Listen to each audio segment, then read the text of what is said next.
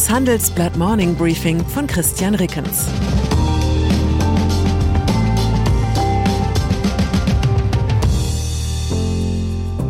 Guten Morgen allerseits. Heute ist Mittwoch, der 9. Februar.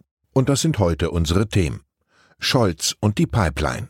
Macron und die Ukraine. Und DM und das Grundeinkommen.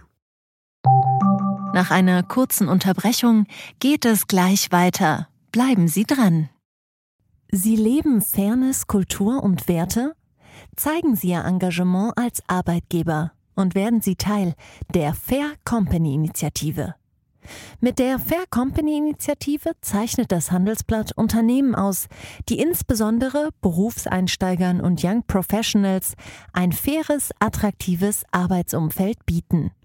Zu den entscheidenden Werten gehören unter anderem das Engagement für Mitarbeitende, Diversity und Chancengleichheit, Nachhaltigkeit und gesellschaftliche Verantwortung. Erfahren Sie jetzt mehr unter faircompany.de. Nord Stream 2. Im NDR Hörfunk gibt es ein lustiges Gewinnspiel. Wer es schafft, eine Minute lang die Fragen des Moderators zu beantworten ohne die Begriffe Ja, Nein, Schwarz und Weiß zu benutzen, gewinnt einen Preis. Abgewandelt auf die Worte Nord, Stream und 2 ist Kanzler Olaf Scholz in diesem Spiel ein Meister. Er brachte in Washington nicht nur eine Pressekonferenz, sondern auch ein zehnminütiges Live-Interview hinter sich, ohne den Namen der umstrittenen Ostsee-Pipeline auszusprechen, obwohl er immer wieder danach gefragt wurde. In Anspielung auf die Harry Potter-Romane spottet nun der grüne Europapolitiker Sergei Lagodinsky, die Pipeline sei zum Voldemort der aktuellen Krise geworden. Warum scheut sich Scholz zu sagen, was ziemlich offensichtlich ist und was direkt neben ihm US-Präsident Joe Biden auch klar formulierte? dass Nord Stream 2 im Fall eines russischen Angriffs auf die Ukraine nicht in Betrieb gehen kann. Im Handelsblatt gehen wir heute zwei Erklärungsansätzen nach. Erstens könnte Scholz dem russischen Präsidenten Wladimir Putin die Botschaft persönlich übermitteln wollen. Am 15. Februar reist der Kanzler nach Moskau. Womöglich hofft er, mit seiner Zurückhaltung eine weitere Eskalation verhindern zu können. Zweitens könnte es in der Bundesregierung auch Überlegungen geben, Schadensersatzforderungen der Betreibergesellschaft zu vermeiden. Wenn die USA mit ihren Sanktionen das Pipeline aus erzwingen, wäre Deutschland womöglich aus dem Schneider. Die EU-Kommission jedenfalls macht keinen Hehl mehr daraus, dass sie Nord Stream 2 für einen Riesenfehler der Deutschen hält. Man sei nie der Meinung gewesen, dass die Pipeline im europäischen Interesse läge, erklärte Vizepräsidentin Margrethe Vestager am Dienstag. Europa. Was für Scholz die Pipeline ist für den französischen Präsidenten Emmanuel Macron das unaussprechbare F-Wort, das steht in diesem Fall für Finnland. Laut Medienberichten soll Macron mit Putin über einen möglichen neutralen Status für die Ukraine gesprochen haben, so ähnlich wie ihn Finnland während des Kalten Krieges hatte. Die Ukraine müsste dazu ihre NATO-Ambitionen aufgeben, das schließt die Regierung in Kiew kategorisch aus. Und so forderte Macron am Abend in Berlin lediglich einen Sicherheitsdialog mit Russland. Dabei müssten die Europäer Prinzipien wie die Unverletzbarkeit der Grenzen verteidigen. Anschließend traf sich Macron mit Scholz und Polens Präsident Andrzej Duda. Dieses deutsch-französisch-polnische Gesprächsformat hatte es auf Spitzenebene zuletzt vor elf Jahren gegeben. Danach waren die Beziehungen Polens zum Rest der EU deutlich abgekühlt, aber Nichts schweißt so sehr zusammen wie ein gemeinsamer Gegner. Pandemie. Kommen wir von den verbotenen zu den neuen Wörtern. Corona hat uns da eine Reihe faszinierender Innovationen beschert. Meine persönlichen Top 3 der Pandemie-Wortschöpfungen Virusvariantengebiet, Brückenlockdown und Lieferkettenengpass. Aber was genau ist eigentlich ein Engpass in der Lieferkette? Ja klar, da steckt mal ein Schiff im Suezkanal fest und irgendwo in China kriegt jemand Corona.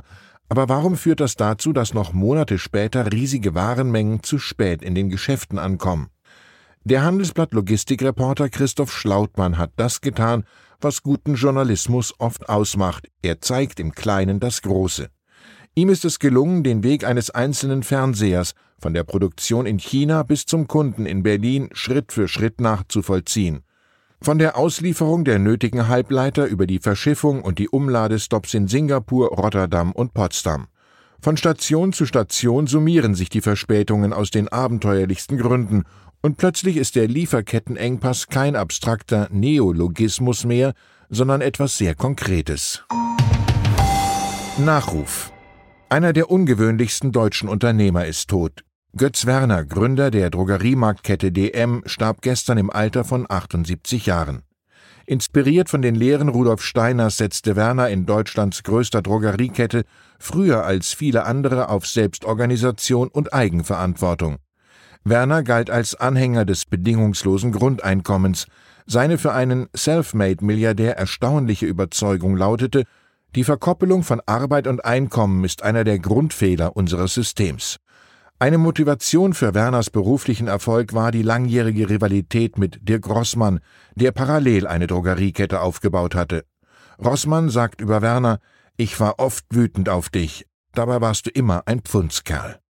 Und dann ist da noch Graceful. Die 82 Meter lange russische Motorjacht beendete am Montag ihren Umbauaufenthalt bei der Werft Blom und Voss im Hamburger Hafen.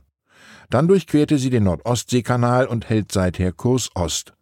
Das Besondere an dieser Yacht, sie soll Putin gehören oder ihm zumindest zur Verfügung stehen.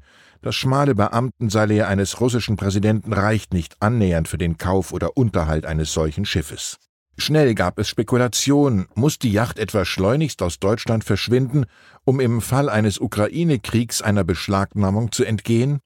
Eine nicht zwangsläufig wahre, aber in jedem Fall spannende Geschichte macht die Londoner Times mit einem beiläufigen Hinweis noch ein wenig schöner. So lief bei Blum und Voss einst schon das Schlachtschiff Bismarck vom Stapel, die Briten versenkten es 1941.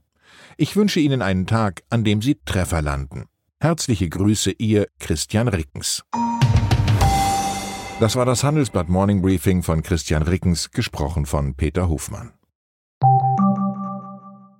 Die Welt steht vor gewaltigen Herausforderungen. Zum einen die Energiewende voranzutreiben und gleichzeitig den Klimawandel einzudämmen. Und auch der Energieträger Wasserstoff gewinnt weltweit immer mehr an Bedeutung. Doch wie geht es weiter? Erfahren Sie mehr auf dem Handelsblatt Wasserstoffgipfel 2024 am 12. und 13. Juni in Essen. Infos unter handelsblatt-wasserstoffgipfel.de. Mit dem Vorteilscode Wasserstoff 2024 erhalten Sie einen Rabatt von 15% auf die Tickets.